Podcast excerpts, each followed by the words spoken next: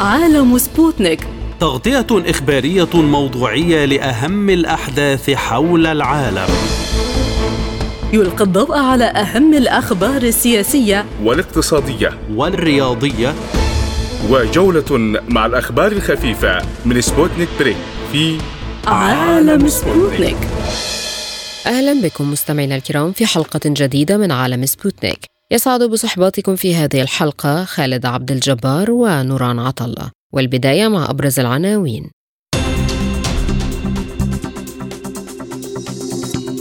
جهود مصرية قطرية تنقذ صفقة تبادل الأسرى في يومها الثاني وسط مؤشرات إيجابية لتمديد الهدنة في غزة. جماعة أنصار الله تؤكد أن قرارها بإغلاق البحر الأحمر أمام السفن الإسرائيلية ما زال قائما.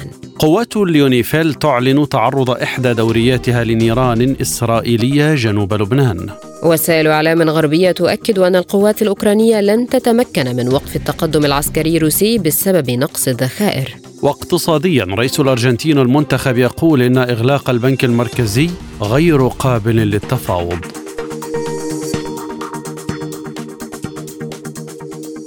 إلى التفاصيل. أفادت وزارة الخارجية القطرية أن الاتصالات مع مصر نجحت في تذليل عقبات تسليم الدفعة الثانية من صفقة تبادل الأسرى بعد التأخر في تنفيذها. وقال ماجد محمد الأنصاري المتحدث باسم الخارجية القطرية في بيان نشره على منصة أكس إنه بعد تأخر في تنفيذ الإفراج عن الأسرى من الجانبين تم تذليل العقبات عبر الاتصالات القطرية المصرية مع الجانبين. من جانبه أرجع القيادي في حركة حماس أسامة حمدان تأخر تنفيذ المرحلة الثانية من صفقة التبادل إلى خروقات ارتكبها الاحتلال الإسرائيلي في تنفيذ بنود الهدنة. بعضها حصل بالأمس وتكررت أمس السبت بحسب قوله. إلى ذلك قال رئيس هيئة الاستعلامات المصرية ضياء رشوان إن القاهرة تلقت إشارات إيجابية من الأطراف كافة لتمديد فترة الهدنة المعلنة في قطاع غزة بين حركة حماس وإسرائيل بما يسمح بالإفراج عن المزيد من المحتجزين في غزة والأسرى الفلسطينيين في السجون الإسرائيلية. للمزيد من المتابعة ينضم إلينا من القاهرة مدير تحرير صحيفة الأهرام أشرف أبو الهول بعد التحية ما أسباب تأخير تنفيذ المرحلة الثانية من صفقة تبادل الأسرى؟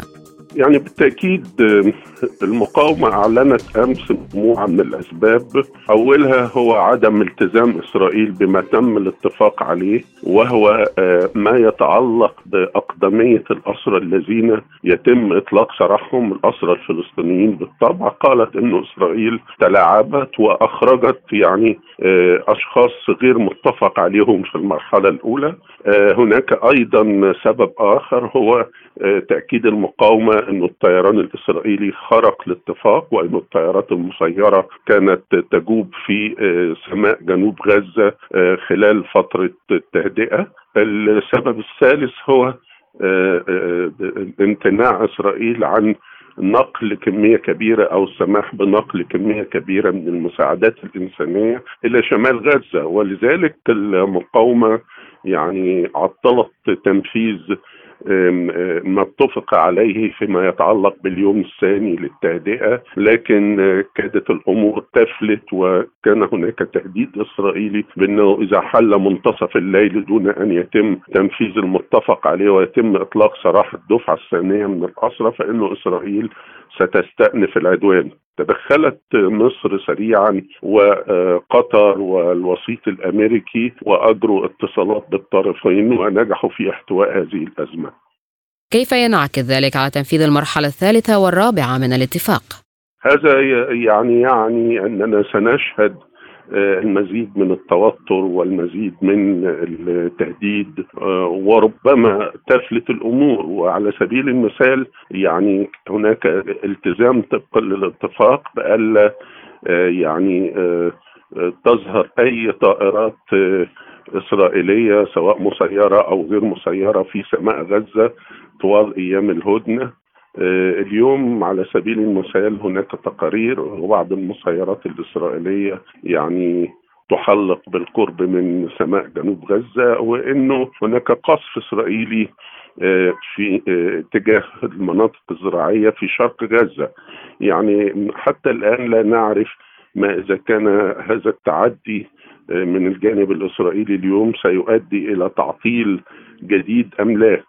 وبالتالي فالأمور يمكن أن تنفلت في أي لحظة يمكن أن يستأنف الاحتلال عدوانه على غزة وأيضا يعني يمكن للمقاومة يعني أن تمتنع عن تنفيذ بقية ما تم الاتفاق عليه. هل هناك ضمانات بعدم تكرار إسرائيل الخروقات بشأن بنود الهدنة؟ أعتقد إنه لا يوجد ضمانات إلا وجود الولايات المتحدة كوسيط ونحن نعلم إنه الولايات المتحدة هي التي يعني تستطيع أن تؤثر في القرار الإسرائيلي. آه، كان من المفترض أن يكون هناك ضمان ذاتي هو رغبة الشعب آه، على طرفي النزاع. رغبة الناس في غزة في استمرار الهدنة أو التهدئة ورغبة الإسرائيليين في استمرار التهدئة لكي يعني يروا أبنائهم آه، الأسرى لدى حماس. وبالتالي كانت هذه ضمانات طبيعية آه، الرغبة الشعبية في استمرار الهدنة على الجانبين والدور الأمريكي وخاصة أنه الأسرى الأمريكيين لم يخرج أي منهم حتى الآن وبالتالي هذه هي الضمانات. علاوة على الدور الوسطاء المصري والقطري واتصالاتهم الدائمة وتأثير عدم التزام أي طرف على علاقاته بمصر وبقطر. هل من مؤشرات إيجابية بشأن تمديد الهدنة كما أعلنت القاهرة؟ يعني هناك آمل كبير جدا في تمديد الهدنة. خاصة أنه من سيخرج من أسر الطرفين في المرحلة الأولى هو نقطة في بحر كما يقولون. إسرائيل من بين يعني 250 أسير يعني يعتقد أنهم لدى المقاومة. ستحصل خلال الأيام الخمسة على 50 أسير سيبقى 200 الفلسطينيين على الجانب الفلسطيني هناك آه، ثمانية آلاف وأكثر من ثمانية آلاف آه، أسير في المعتقلات والسجون الإسرائيلية. منهم ثلاثة آلاف تم اعتقالهم خلال فترة الحرب الأخيرة. آه، إذا فعندما نطلق سراح 150 خلال فترة الهدنة فكأننا لم نفعل شيء وبالتالي فكل طرف يعني من مصلحته مد الهدنة لحين إطلاق سراح أكبر عدد من أسرى. ما هي السيناريوهات المتوقعة في حال انتهت الهدنة دون اتفاق على التمديد؟ يعني حتى الآن هناك سيناريو واحد متوقع وهو أن تكثف إسرائيل هجومها وتضغط بشكل أكبر خاصة على الجنوب فهي تريد أن تنقل المعركة من الشمال إلى الجنوب وبدأت بالفعل قبل الهدنة في قصف كبير جدا ومحاولات اختراق للجنوب الشرقي من ناحية آه، خان يونس وأيضا بدأت في قصف منطقة النصيرات في محافظة الوسطى وهناك قرار إسرائيلي متفق عليه في مجلس الحرب وفي الكابينت الموسع وفي مجلس الوزراء وعلى كل المستويات إنه ستستمر الحرب إلى حين إنهاء حكم حماس لغزة، اذا فالمتوقع أن تستمر الحرب وبشكل أكثر شراسة لأنه كل طرف سيكون خلال أيام الهدنة قد درس يعني نقاط ضعف الطرف الآخر ويعني أعاد تزويد قواته بما تحتاجه من آه، مواد ووقود ويعني آه، قام بتحصينات وحرك قوات من هذا الطرف إلى ذاك آه، في المناطق التي يسيطر عليها. اذا فقد نشهد جولة أعنف في مرحلة ما بعد انتهاء الهدنة. أفادت جماعة أنصار الله اليمنية أن قرارها بإغلاق البحر الأحمر أمام السفن الإسرائيلية لا يزال قائما رغم الهدنة في قطاع غزة. جاء ذلك في تصريحات أدلى بها نائب رئيس حكومة صنعاء لشؤون الدفاع والأمن جلال الرويشان لقناة الميادين وقال الرويشان إن الهدنة تخص غزة والناطق العسكري أعلن أن قراره بإغلاق البحر الأحمر أمام العدو ما زال قائما مضيفا أن الموقف اليمني أعلن رسميا وشعبيا بوضوح ولم تعد هناك لغة دبلوماسية بحسب قوله إلى ذلك قال مسؤول دفاعي أمريكي إن سفينة حاويات مملوكة لملياردير إسرائيلي تعرضت لهجوم بطائرة من دون طيار يشتبه أنها إيرانية في المحيط الهندي للمزيد ينضم إلينا من صنعاء الدكتور عبد الرحمن راجح الباحث في العلوم السياسية. دكتور عبد الرحمن بعد التحية، ما دلالة استمرار جماعة أنصار الله بإغلاق البحر الأحمر في وجه السفن الإسرائيلية؟ دلالات استمرار الجيش اليمني واللجان الشعبية بحكومة صنعاء لإستهداف هذه السفن. آه، كان قد أجاب عليه آه، الناطق العسكري باسم آه، الجيش اليمني سابقا إنه العمليات اليمنية ضد الأهداف الإسرائيلية والسفن الإسرائيلية في البحر الأحمر ومضيق باب المندب ستستمر ما استمر العدوان. باعتبار أن تدخلهم العسكري في يعني إلى جانب فلسطين ياتي للدفاع عن غزة وأطفال غزة وبما إن الحرب مستمرة ولم آه، تتوقف إلا بشكل هدنة يعني أربعة أيام آه، فالعمليات الجيش واللجان الشعبية اليمنية مستمرة وهذا ما فهمناه من التصريحات السابقة للناطق العسكري باسم حركة أنصار الله باسم الجيش اليمني لكن في ظل التصعيد من قبل أنصار الله كيف يمكن توقع رد الفعل الإسرائيلي على ذلك؟ في الحقيقة إن أنصار الله وحكومة صنعاء قد آه، يعني درست الوضع ويعني حول موضوع آه، الرد الإسرائيلي آه، أنا شخصيا أعتقد إن الرد آه، سيكون امريكيا أكثر من ما يكون اسرائيليا لأن ليس بوسع إسرائيل أن يكون لها رد عسكري على الجانب اليمني. يعني حسب العديد من المحللين السياسيين بأن القدرة العسكرية الإسرائيلية من خلال الطيران لا تستطيع أن تصل إلى اليمن.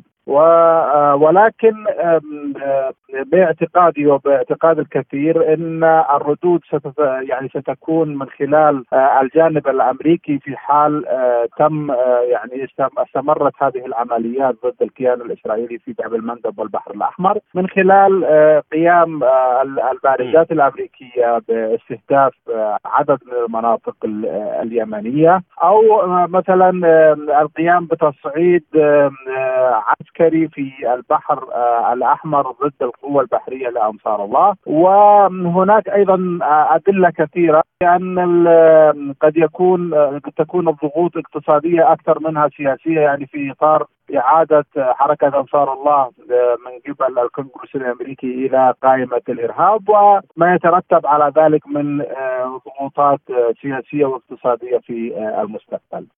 وأنصار الله مستعدة لتحمل هذه التبعات، تبعات هذا التصعيد الذي أشرت إليه؟ آه، في الحقيقة هم أعلنوا سابقا أنهم مستعدين لجميع التبعات وأنهم آه، يعني ما حصل في غزة من مجازر وقتل ودمار في النهاية كان يوجب عليهم آه، حسب ما صرح المسؤولين في حركة أنصار الله يوجب عليهم قانونيا ودينيا وإنسانيا أن يتدخلوا في نصرة غزة إن أي تبعات على ذلك يعني ستكون يعني آه، يعني قبلوها أي تبعات قبلوها بهذا المعنى. ولا ننسى إنه الردود العسكرية لأنصار الله ضد آه، إسرائيل آه، لها تأييد شعبي كبير جدا في اليمن باعتبار إن الشعوب العربية وخاصة الشعب اليمني جميع الشعوب العربية ومنها الشعب اليمني كانت ردود أفعالهم كبيرة جدا على ما يجري في فلسطين. لذلك هناك من يقول إن هناك تأييد شعبي كبير جدا في اليمن لهذه الإجراءات آه، جميعا يتحمل آه، ردة الفعل. ولا أعتقد أن الإسرائيليين آه، سيصعدوا لأنه التصعيد الإسرائيلي ضد اليمن عسكريا سيكون بضرر إسرائيل خاصة وأن اليمن لديها حدود بحرية كبيرة جدا في البحر الأحمر وجميع السفن الإسرائيلية تمر من هذا المضيق. لذلك أي تصعيد إسرائيلي سيجابه برد بالتأكيد داخل البحر الأحمر وهذا مما سيؤدي إلى توتر كبير جدا. لذلك موضوع اليمن والتصعيد ضد إسرائيل مرتبط بالوضع في غزة وتمديد الهدنة أو ايقاف الحرب بشكل كامل وهذا ما يتم يعني السعي عليه من جميع الوسطاء لإيقاف الحرب في يعني التي يتشنها إسرائيل في غزة. هل يعتقد أن قرار إغلاق البحر الأحمر أمام السفن الإسرائيلية دكتور راجح يمكن أن يضغط بالفعل على تل أبيب لوقف حربها في غزة؟ بالتأكيد إن عامل مهم آه، قد لا يكون كل شيء يعني حول موضوع الحرب آه، هناك عدد من الأوجه لهذه آه، الحرب ولكن بالتأكيد إن فتح جبهه بعيدة ما وراء البحار ضد الكيان الإسرائيلي واستهداف سفنة والاضرار به اقتصاديا قد تكون سببا مع جميع الأسباب والعوامل الأخرى للضغط على إسرائيل لايقاف آه، عدوانها في غزة. آه، لا أعتقد إنها يعني هو الذي سيؤدي إلى ايقاف الحرب ولكن إذا تعددت الجبهات لعلها على الأقل تشتت إسرائيل و هجومها على غزة وفي النهاية أيضا قد آه، يعني تضافر الجهود من جميع الأطراف قد يؤدي إلى ضغط كبير جدا على الولايات المتحدة ومنها آه، الولايات المتحدة تضغط على إسرائيل لإيقاف آه، عدوانها وحربها على غزة. أخيرا هل لانصار الله علاقة بالهجوم على سفينة إسرائيلية في المحيط الهندي بطائرة مسيرة؟ في الحقيقة لا أعتقد أو لا أستطيع أن أقول ذلك. لا لا, لا توجد تصريحات رسمية حول الموضوع. المتحدث العسكري الناطق العسكري باسم القوات اليمنية أمس كتب كلمة ويعني أشار فيها إلى آه، شركة زيم وهي شركة إسرائيلية موقعها في حيفا. آه، هناك تكهنات كبيرة جدا. هناك من يقول إن تم آه، ضبط سفينة أخرى أو إيقاف سفينة إسرائيلية نقل تابعة لهذه الشركة في في البحر الأحمر. وهناك من يقول إن إن إن الاستهداف أيضا تم قد يكون هو الاستهداف الذي حصل على هذه السفينة. ولكن لا توجد أنباء رسمية مؤكدة حول الموضوع. ولكن يعني حول القدرة أعتقد إن باستطاعتهم أن يستهدفوا أي سفينة بالمسيرات بما إننا راينا أنه المسيرات التي لديهم تصل إلى ووصلت إلى ايلات لذلك وصولها إلى البحر العربي أو المحيط الهندي شيء غير مستبعد. ولكن لا توجد هناك أي تصريحات رسمية بهذا الشأن. أو حتى تكهنات بأنهم يقفون وراء هذه العملية حتى الآن.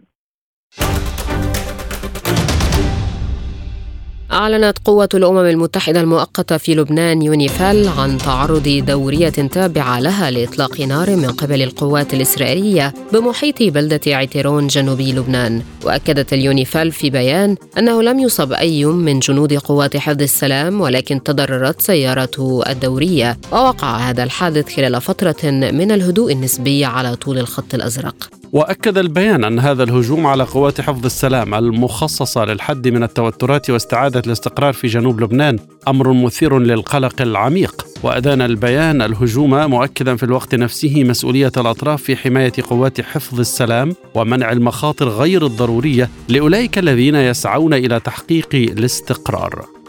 للمزيد من المتابعة انضم إلينا من بيروت الخبير العسكري والاستراتيجي العميد دكتور أمين حطيط بعد تحية ما أسباب استهداف إسرائيل لقوات يونيفال؟ كانت إسرائيل تعول على دور ليونيفيل بأن يتصدى آه، للمقاومة التي تنطلق من جنوب لبنان وهذا ما رمت إليه أمريكا في تعديلها للقرار 1701 آه، في الشهر آب الماضي. لكن اليونيفيل آه، التي قدمت الوضع بشكل موضوعي رأت أنها ليست طرفا آه، في النزاع وأنها ليست قوات ردع دولية بل هي قوات حفظ سلام تمارس دورها بالتوافق بين الأطراف. وعلى هذا الأساس لم تقم اليونيفيل بما تريده إسرائيل بل طبقت جوهر ومضمون وروح القرار 1701 وهذا ما أغضب إسرائيل وأرادت أن توجه لها آه، رسالة احتجاج نارية فأطلقت النار على دوريتها هل لذلك علاقة بالتهديدات التي أطلقها مسؤولون إسرائيليون بحرب إقليمية مدمرة إذا لم ينسحب عناصر حزب الله من جنوب نهر الليطاني؟ آه، لا أعتقد أن المسألة بهذه الطريقة إنما هناك ضغط آه، إسرائيلي على القوات اليونيفيل لتستجيب للمصالح الأمنية الإسرائيلية. ومن جهة أخرى لإعادة تحريك آه، القرار 1701 علها تستطيع عبر الولايات المتحدة الأمريكية في مجلس الأمن أن آه، تعيد النظر بمهمة اليونيفيل في جنوب لبنان.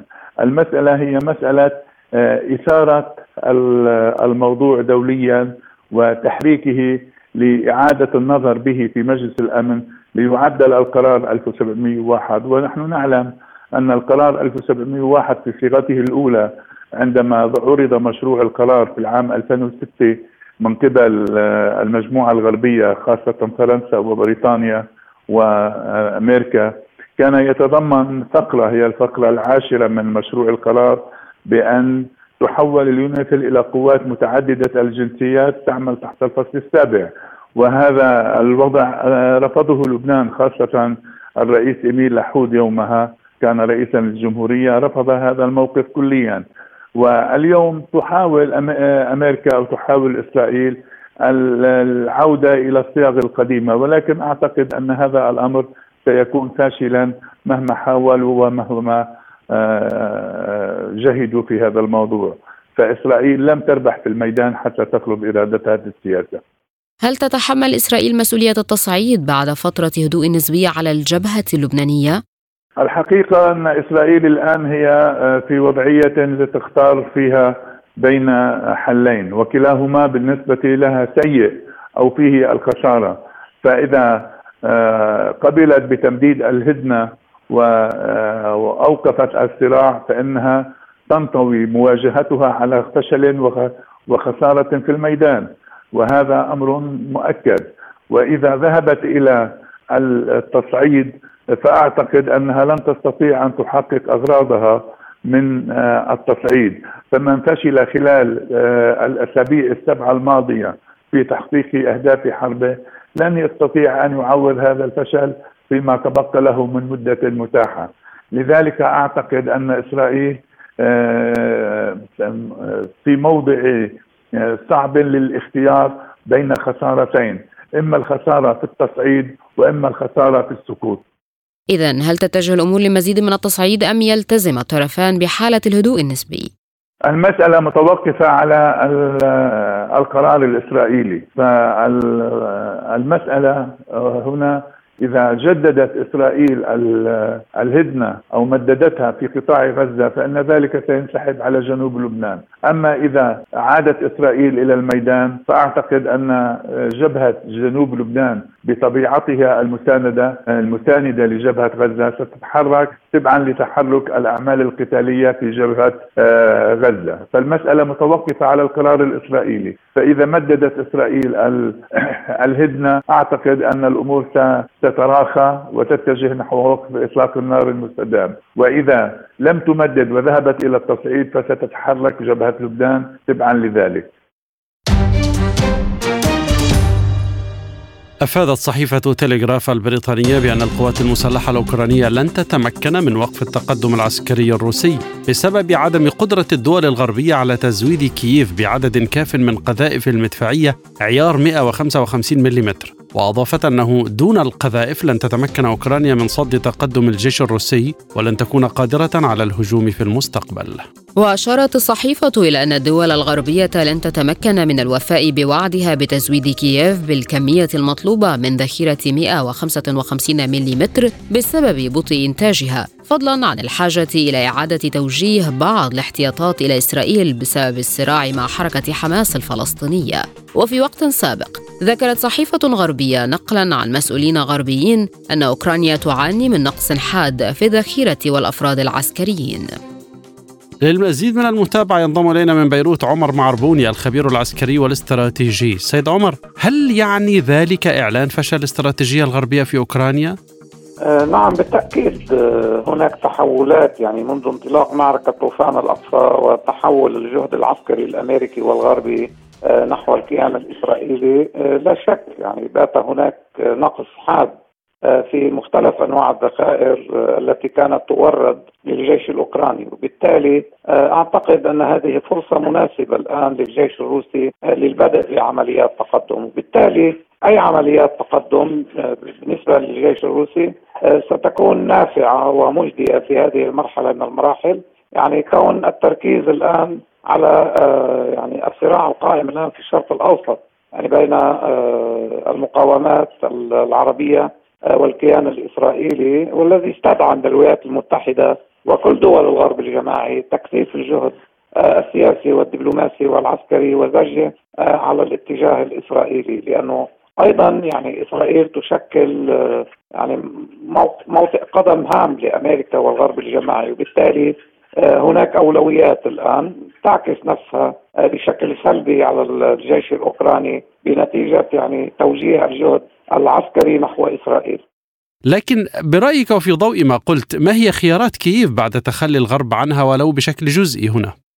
بالتأكيد يعني سيتم تنظيم آه، يعني الجهد يعني في المرحلة القادمة بتقديري لأن الولايات المتحدة الأمريكية تعتبر أيضا المعركة الدائرة في أوكرانيا هي معركة رئيسية بالنسبة لها، يعني كونها في مواجهة آه، الاتحاد الروسي وما يمثل الاتحاد الروسي، لكن على العموم يعني في نظرة عامة على الأمور آه، هناك يعني تحولات بل تطورات كبرى على مستوى الاصطفافات في العالم. يعني الأمر لم يعد كما كانت آه، تريد الولايات المتحدة الأمريكية وحلفها آه، بالتالي أعتقد يعني أنه من ضمن سياق تنظيم الجهود يعني في هذه المواجهة على مستوى العالم سيتم يعني آه، تنظيم توريد الأسلحة يعني بين إسرائيل والأوكران. لأن كلا الجبهتين هامتين للأمريكي وترتبطان بنفوذ يعني حقيقي وممتد لعقود طويلة. وهل يدفع ذلك كييف للتفاوض مع موسكو وفقا للشروط الروسية؟ إذا يعني استطاع الجيش الروسي أن ينفذ عمليات هجومية ناجحة يعني وأن يندفع اندفاعات كبيرة يمكن أن نسميها بالاندفاعات العملياتية أعتقد أن هذا يعني إذا ما ترافق أو تزامن مع يعني استمرار انخفاض الدعم العسكري لكييف قد يدفع كييف يعني إلى الدخول في مفاوضات جدية مع الاتحاد الروسي وبالتالي يعني هذا هو يعني الأمر الطبيعي وهذه هي النهاية الطبيعية لأنه في المحصلة يعني كيف هي التي أقحمت نفسها في مواجهة روسيا وهي التي وضعت نفسها في خانة العداء لروسيا وليس العكس. هل يعتقد أن المعركة في طريقها للانتهاء أم ليس بعد؟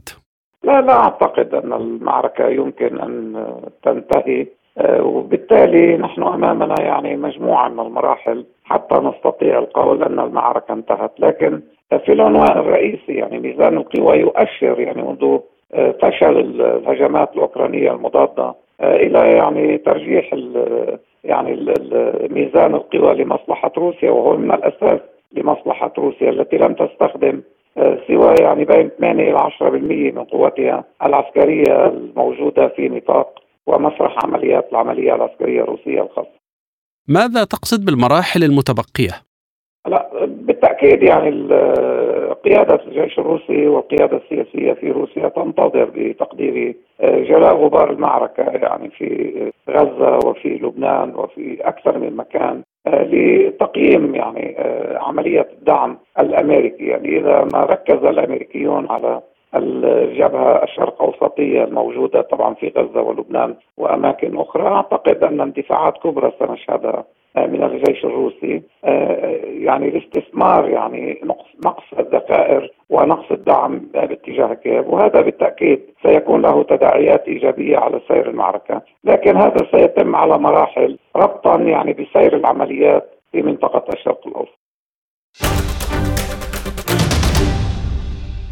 قال الرئيس الأرجنتيني المنتخب خافير مايلي إن تعهده خلال حملته الانتخابية بإغلاق البنك المركزي للبلاد هو أمر غير قابل للتفاوض. وجاءت هذه التعليقات ردا على ما أسماه الشائعات الكاذبة. في الوقت الذي يسعى فيه الاقتصادي الليبرالي إلى تشكيل فريقه قبل توليه منصبه في العاشر من ديسمبر كانون الأول المقبل مع بعض الدلائل على أنه يختار حكومة أكثر اعتدالا مما كان متوقعا.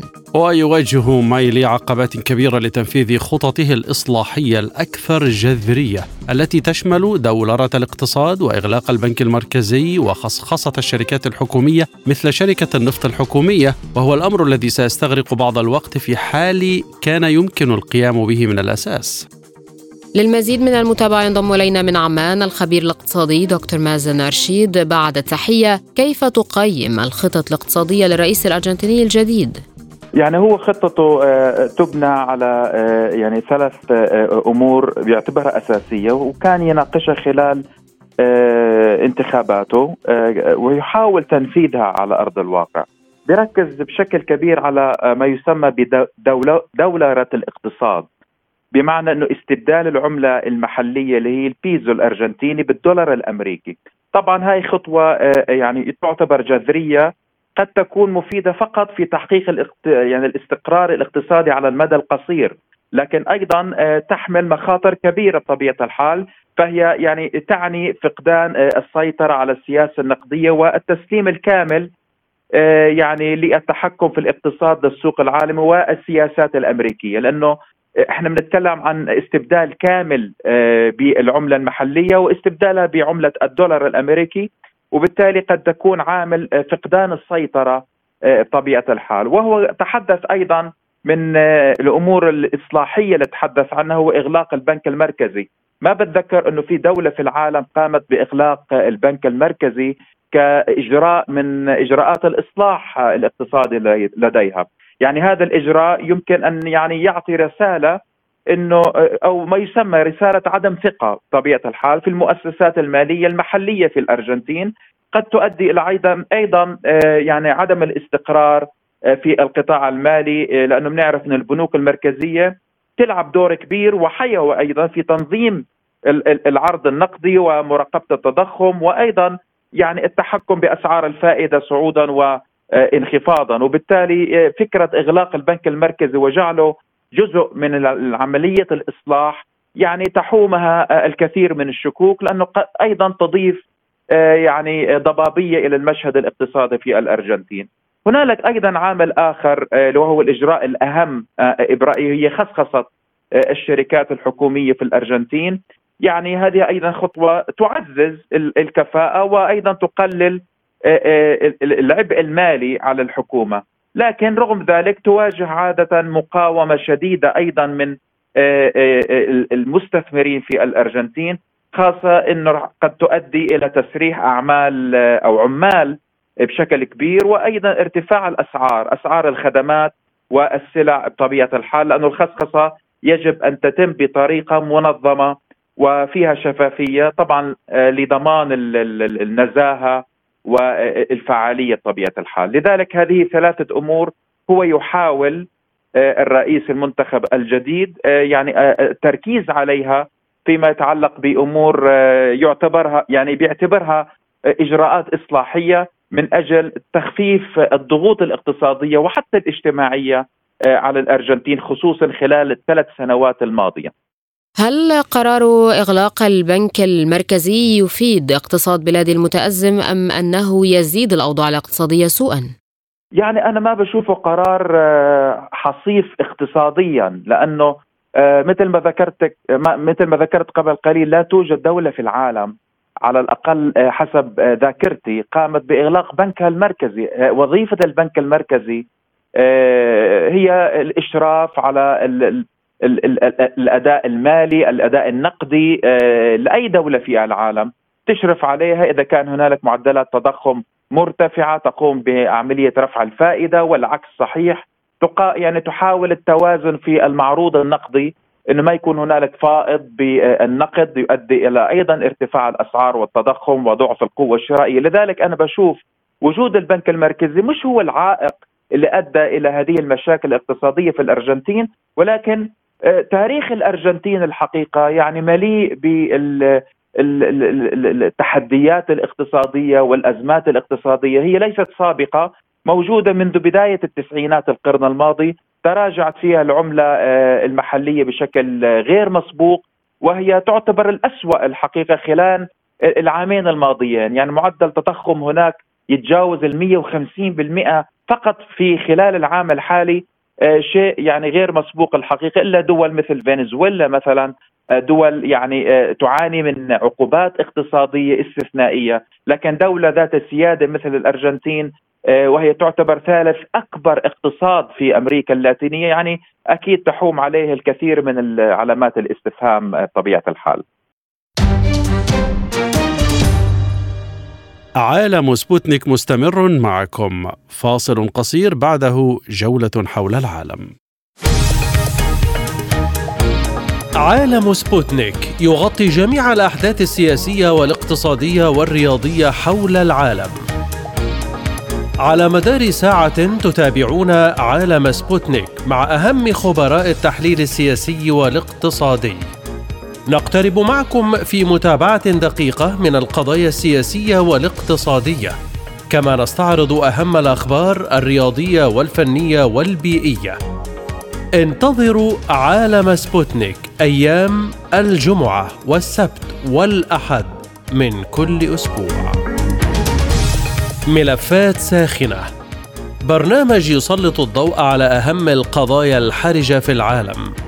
في ملفات ساخنة نستعرض القضايا مع جميع الأطراف ومن كل الزوايا لاستجلاء الحقيقة. ملفات ساخنة يستضيف أهم الخبراء وأجرأ الضيوف.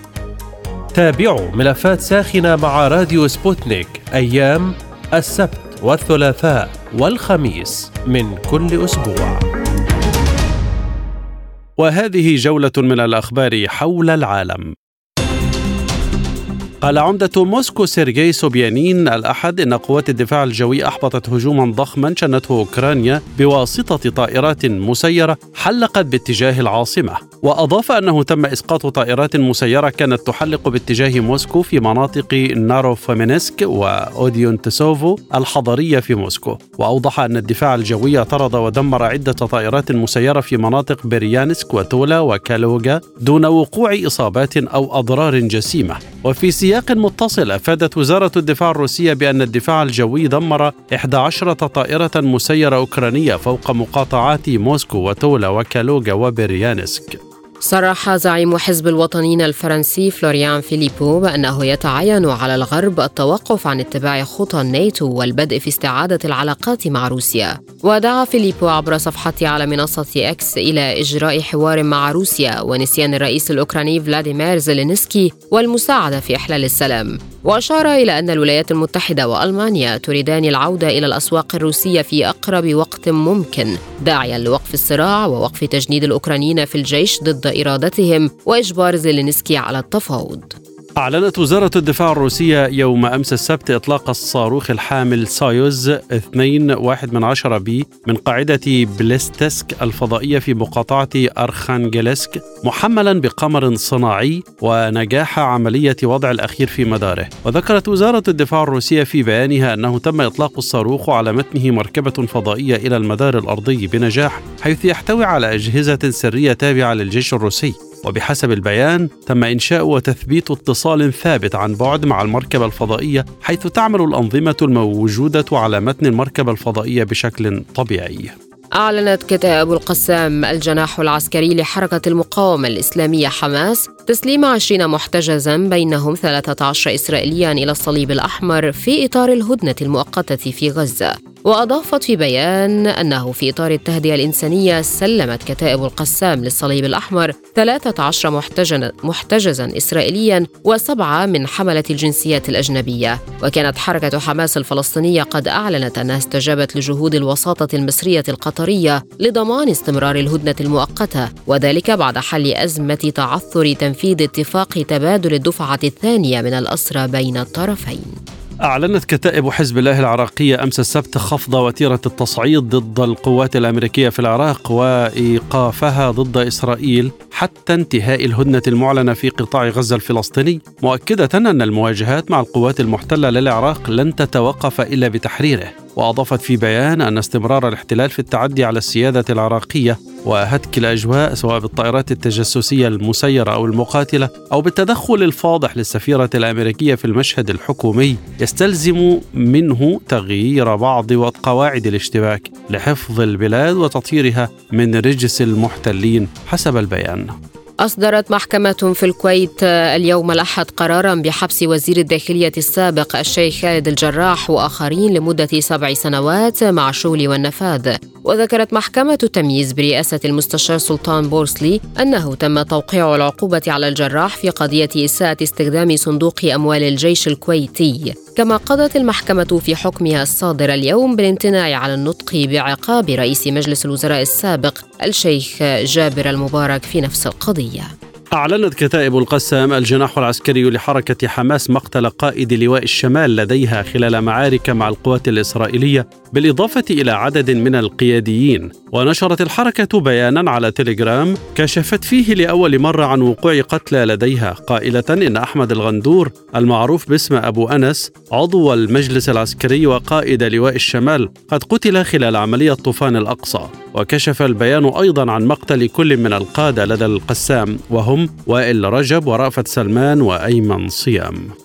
بدأ الجيش الصيني مناورات بالذاكرة الحية تشارك فيها وحدات عسكرية مختلفة لاختبار الجاهزية القتالية لتلك الوحدات بحسب ما ذكر المتحدث باسم المنطقة الجنوبية بالجيش الصيني العقيد تيان غونلي وأشار إلى أن التدريبات التي بدأت أمس هي جزء من خطة التدريب السنوية للجيش الصيني وأكد أن المناورات يتم تنفيذها في الجانب الصيني من الحدود مع ميانمار وتشمل تدريبات على سرعة حشد القوات واستعدادها القتالي وقدراتها النيرانية الفعلية.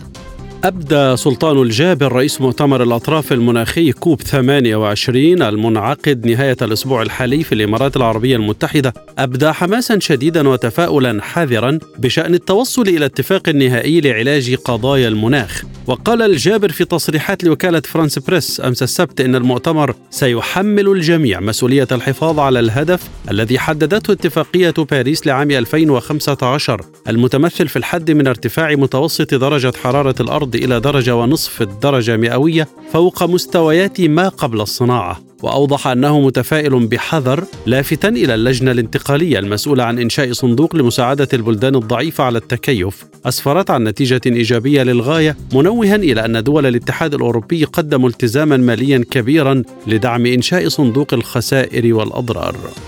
وجه الرئيس التونسي قيس سعيد تحذيرا إلى من يريدون إشعال الفتنة داخل البلاد ولمن يريدون تجويع الشعب ولهؤلاء المجرمين المحتكرين الذين يعتقدون أنهم قادرون على إرباك الدول أو الدولة ومؤسساتها. وأضاف سعيد خلال استقباله رئيس الحكومة التونسية أحمد الحشاني ووزيرة العدل التونسية ليلى جفال ووزيرة الماليه سهام البغديري أن من يعتقد أنه فوق القانون في كل المجالات سواء داخل الإدارة أو خارجها عليهم أن يفهموا للمرة الأخيرة أن الصواريخ ما زالت على منصات إطلاقها وتكفي إشارة واحدة لتنطلق هذه الصواريخ لتضربهم في أعماق أعماقهم بحسب قوله. اعتبرت حركة الجهاد الإسلامي الفلسطينية أن الضفة الغربية ليست بعيدة عن الحرب الإسرائيلية على قطاع غزة. منبهة إلى أن تلك الحرب تستهدف تهجير الشعب الفلسطيني وتنفيذ مخطط الضم والتوسع. وقالت الحركة في بيان يوم الأحد حصلت وكالة سبوتنيك على نسخة منه إن جيش العدو يصعد حرب الإبادة والتدمير التي تستهدف الشعب الفلسطيني وأرضه وممتلكاته. وأضافت أن ما يجري في الضفة الغربية ليس بعيدا عن العدوان في غزة وهي حرب صهيونية هدفها إبادة الشعب الفلسطيني وتهجيره وتنفيذ مخطط الضم والتوسع الاستعماري. وأردفت الحركة أن ما حدث الليلة الفائتة في جنين شاهد على حجم العدوان والإرهاب الذي يستهدف أبناء الشعب الفلسطيني. ونعت الحركة مقتل القائد في سرايا القدس الجناح العسكري لحركة الجهاد الإسلامي أسعد الدمج في جنين. قال وزير الخارجية الأردني أيمن الصفدي إن إسرائيل لن تنعم بالأمن ما لم ينعم به الفلسطينيون. لافتا في الوقت نفسه لأن إسرائيل تهاجم وتعادي كل من لا يتفق مع سياستها. وجاء ذلك خلال مؤتمر صحفي مع نظيريه البرتغالي وسلوفيني بالعاصمة عمان. وأضاف الوزير الأردني أن الأمن لن يتحقق إلا بحل الصراع وحل الدولتين. ولفت إلى أن إسرائيل تهاجم كل من لا يتفق مع سياستها ولا يمكن أن تبقى فوق القانون الدولي. وتابع هذا العام يعتبر الأكثر دموية بالنسبة للفلسطينيين منذ أكثر من عشرة أعوام. وأشار إلى أن وكالة الأمم المتحدة لغوث وتشغيل اللاجئين الفلسطينيين أونروا بحاجة إلى 800 شاحنة يوميا لتلبية احتياجات قطاع غزة.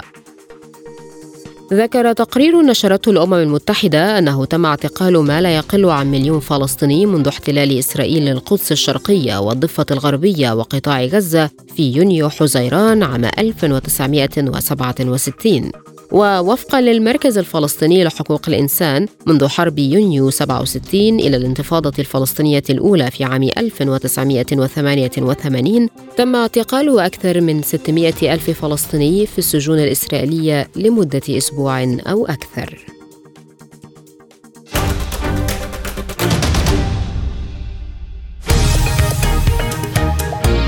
عالم سبوتنيك يغطي جميع الأحداث السياسية والاقتصادية والرياضية حول العالم. على مدار ساعة تتابعون عالم سبوتنيك مع أهم خبراء التحليل السياسي والاقتصادي. نقترب معكم في متابعة دقيقة من القضايا السياسية والاقتصادية، كما نستعرض أهم الأخبار الرياضية والفنية والبيئية. انتظروا عالم سبوتنيك أيام الجمعة والسبت والأحد من كل أسبوع. مساحة حرة برنامج يسلط الضوء على أهم القضايا الاجتماعية والاقتصادية حول العالم. في مساحة حرة تنوع في الآراء وثراء في النقاش. مساحة حرة يأتيكم عبر راديو سبوتنيك الاثنين والخميس من كل أسبوع. مستمرون معكم وهذه تذكرة بأبرز عناوين هذه الحلقة.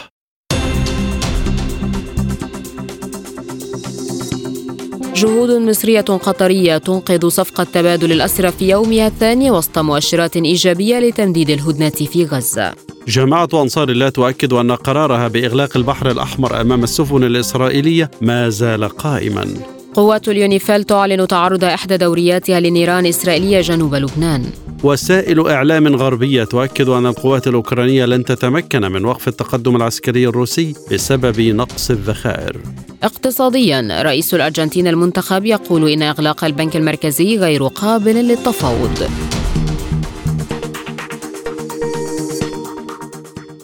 وهذه وقفة مع أخبار الاقتصاد في عالم سبوتنيك.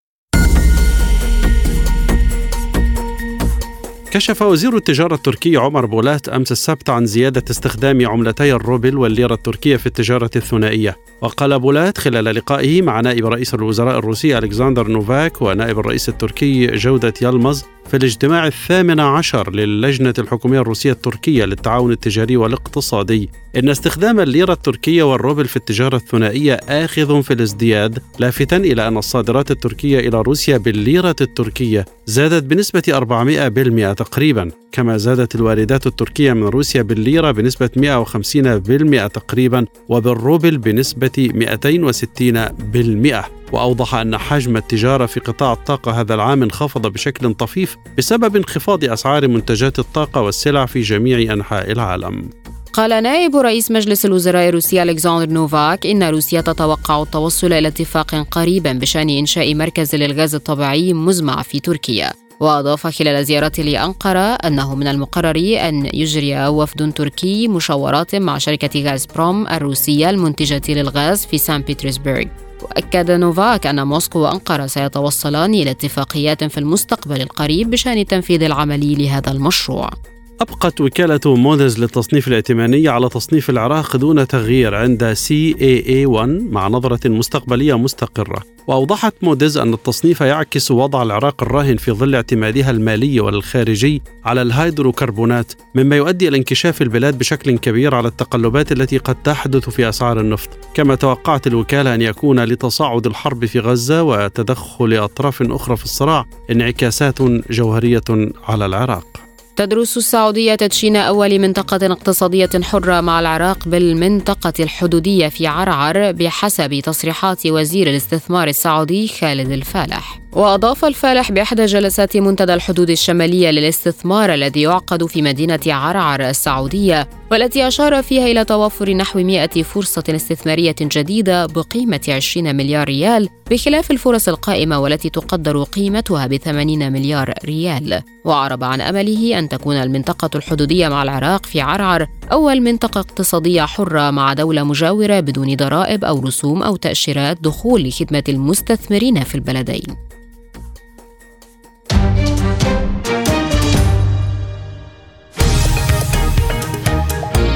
عالم سبوتنيك يغطي جميع الأحداث السياسية والاقتصادية والرياضية حول العالم على مدار ساعة تتابعون عالم سبوتنيك مع أهم خبراء التحليل السياسي والاقتصادي. نقترب معكم في متابعة دقيقة من القضايا السياسية والاقتصادية، كما نستعرض أهم الأخبار الرياضية والفنية والبيئية. انتظروا عالم سبوتنيك أيام الجمعة والسبت والأحد من كل أسبوع. ملفات ساخنة برنامج يسلط الضوء على أهم القضايا الحرجة في العالم. في ملفات ساخنة نستعرض القضايا مع جميع الأطراف ومن كل الزوايا لاستجلاء الحقيقة. ملفات ساخنة يستضيف أهم الخبراء وأجرأ الضيوف. تابعوا ملفات ساخنة مع راديو سبوتنيك أيام السبت والثلاثاء والخميس من كل أسبوع. وهذه وقفة مع أخبار الرياضة في عالم سبوتنيك انتزع نادي أرسنال صدارة الدوري الإنجليزي الممتاز لكرة القدم إثر فوزه على مضيفه برنتفورد 1-0 في المباراة التي جمعتهما أمس السبت ضمن الجولة الثالثة عشرة لل Premier League. وسجل هدف المباراة الوحيد المهاجم الألماني كاي هافيرتز في الدقيقة الأخيرة من الوقت الأصلي للقاء. وبذلك يحقق نادي أرسنال انتصاره الثاني على التوالي معتليا صدارة الدوري برصيد 30 نقطة متجاوزا بفارق نقطة فريق مانشستر سيتي الذي سقط في عقر داره في فخ التعادل الإيجابي 1-1 أمام ضيفه ليفربول. في حين تعرض فريق برنتفورد للهزيمة الثانية على التوالي وتوقف رصيده عند 16 نقطة ويحتل حتى الآن المركز الحادي عشر على سلم الترتيب. خرج منتخب المغرب من الدور ربع نهائي لبطولة كأس العالم لكرة القدم للشباب تحت سن 17 عاما المقامة حاليا في إندونيسيا إثر هزيمته أمام نظيره المالي 1-0 أمس. وسجل هدف منتخب مالي لاعبه إبراهيم ديارا بحلول الدقيقة الحادية والثمانين من زمن اللقاء. وضرب منتخب مالي بذلك موعدا في الدور قبل النهائي للمونديال مع نظيره الفرنسي الذي تغلب بدوره على منتخب أوزبكستان بهدف وحيد سجله اللاعب إسماعيل بونيب في الدقيقة الثالثة والثمانين من زمن اللقاء. استهل الترجي التونسي مشواره في المجموعة الثالثة من دوري أبطال إفريقيا بفوز على ضيفه وغريمه النجم الساحلي بهدفين دون مقابل. وسجل هدف التقدم لفريق العاصمة في الدقيقة الستين البرازيلي يان ساس بينما سجل ياسين مرياح الهدف الثاني للترجي من نقطة الجزاء في الدقيقة الرابعة والستين. وفي المجموعة نفسها استهل بيترو أتلتيكو الإنغولي مشواره بفوز على ضيفه الهلال السوداني بهدف دون رد. وسجل هدف المباراة الوحيد اللاعب إيناسيو ميغيل في الدقيقة السادسة والثلاثين من عمر اللقاء.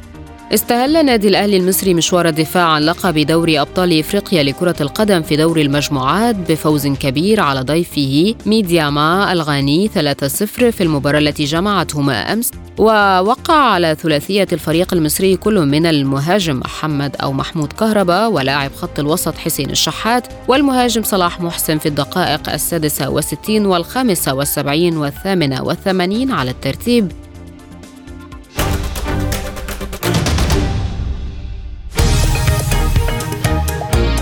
عالم سبوتنيك يغطي جميع الأحداث السياسية والاقتصادية والرياضية حول العالم.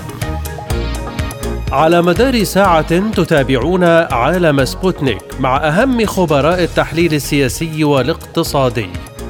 نقترب معكم في متابعة دقيقة من القضايا السياسية والاقتصادية، كما نستعرض أهم الأخبار الرياضية والفنية والبيئية.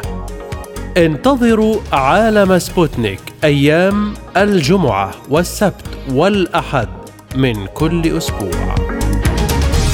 ملفات ساخنة برنامج يسلط الضوء على أهم القضايا الحرجة في العالم.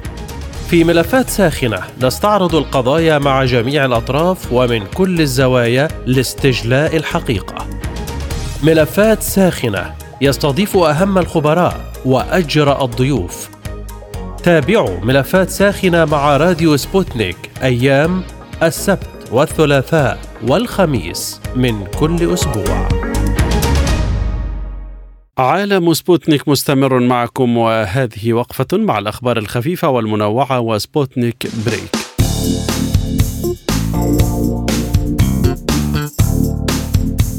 وجدت دراسة نشرت في عام 2021 أن أبناء عمومتنا من النياندرتال لديهم القدرة على سماع وإصدار أصوات الكلام التي تصدر عن الإنسان الحديث واستنادا إلى التحليل التفصيلي وإعادة البناء الرقمي لبنية العظام في جماجم النياندرتال. حسمت الدراسة جانبا واحدا من الجدل المستمر منذ عقود حول القدرات اللغوية لإنسان النياندرتال. وقال عالم الحفريات رولف كوام من جامعة بينكهامتون في عام 2021 إن هذه واحدة من أهم الدراسات التي شارك فيها خلال مسيرته المهنية.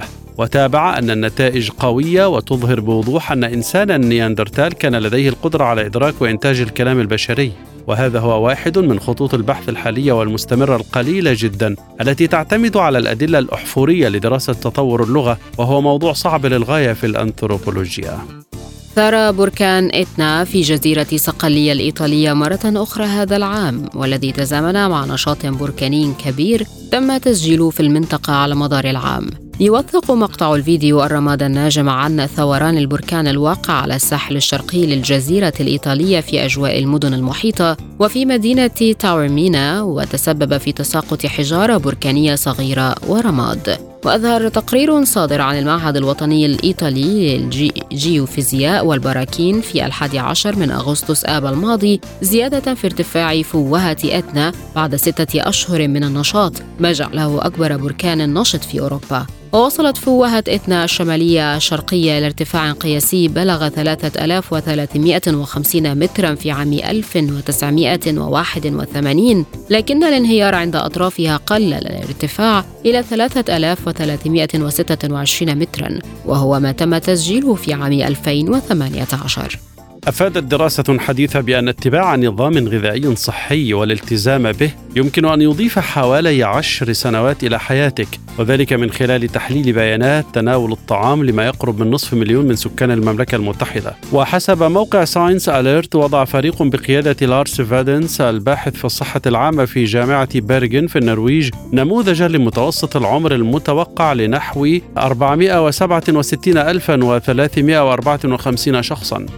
للدراسة وثق هؤلاء الأشخاص عاداتهم الغذائية كجزء من دراسة طويلة الأمد يجريها البنك الحيوي في المملكة المتحدة التي بدأت في عام 2006 ووجدت الدراسة أن الرجال والنساء الذين تتراوح أعمارهم بين الأربعين عاما فما فوق الذين قاموا بتغيير مستدام من تناول الطعام غير الصحي إلى اتباع توصيات النظام الغذائي الصحي اكتسبوا ما يقرب من تسع سنوات في متوسط العمر المتوقع. عثر أطباء أمريكيون على ذبابة داخل أمعاء رجل يبلغ من العمر 63 عاما ولم تكن لديه أي فكرة عن كيفية دخول الحشرة إلى جسده. وفي أثناء إجراء الرجل لفحص روتيني أصيب الأطباء بالحيرة بعد اكتشاف ذبابة داخل أمعاء رجل خلال فحص القولون بالمنظار. وكان تنظير القولون يسير بشكل طبيعي حتى وصل الأطباء إلى القولون المستعرض أعلى الأمعاء الغليظة وعثروا على ذبابة وكتب الأطباء من كلية الطب بجامعة ميسوري إن هذه الحالة تمثل اكتشافا نادرا جدا بمنظار القولون وغموضا حول كيفية وصول الذبابة السليمة إلى القولون. المستعرض. وقال ماثيو بيكتولد رئيس قسم أمراض الجهاز الهضمي بجامعة ميزوري إنه وأطباء آخرون فحصوا الذبابة وأكدوا أنها ميتة. وقال إن دخول الذبابة لجسد المريض قد يكون من خلال المعدة من خلال استهلاك الطعام أو عن طريق دخول المستقيم. ختام هذه الحلقة إليكم تذكيرا بأبرز ملفات عالم سبوتنيك.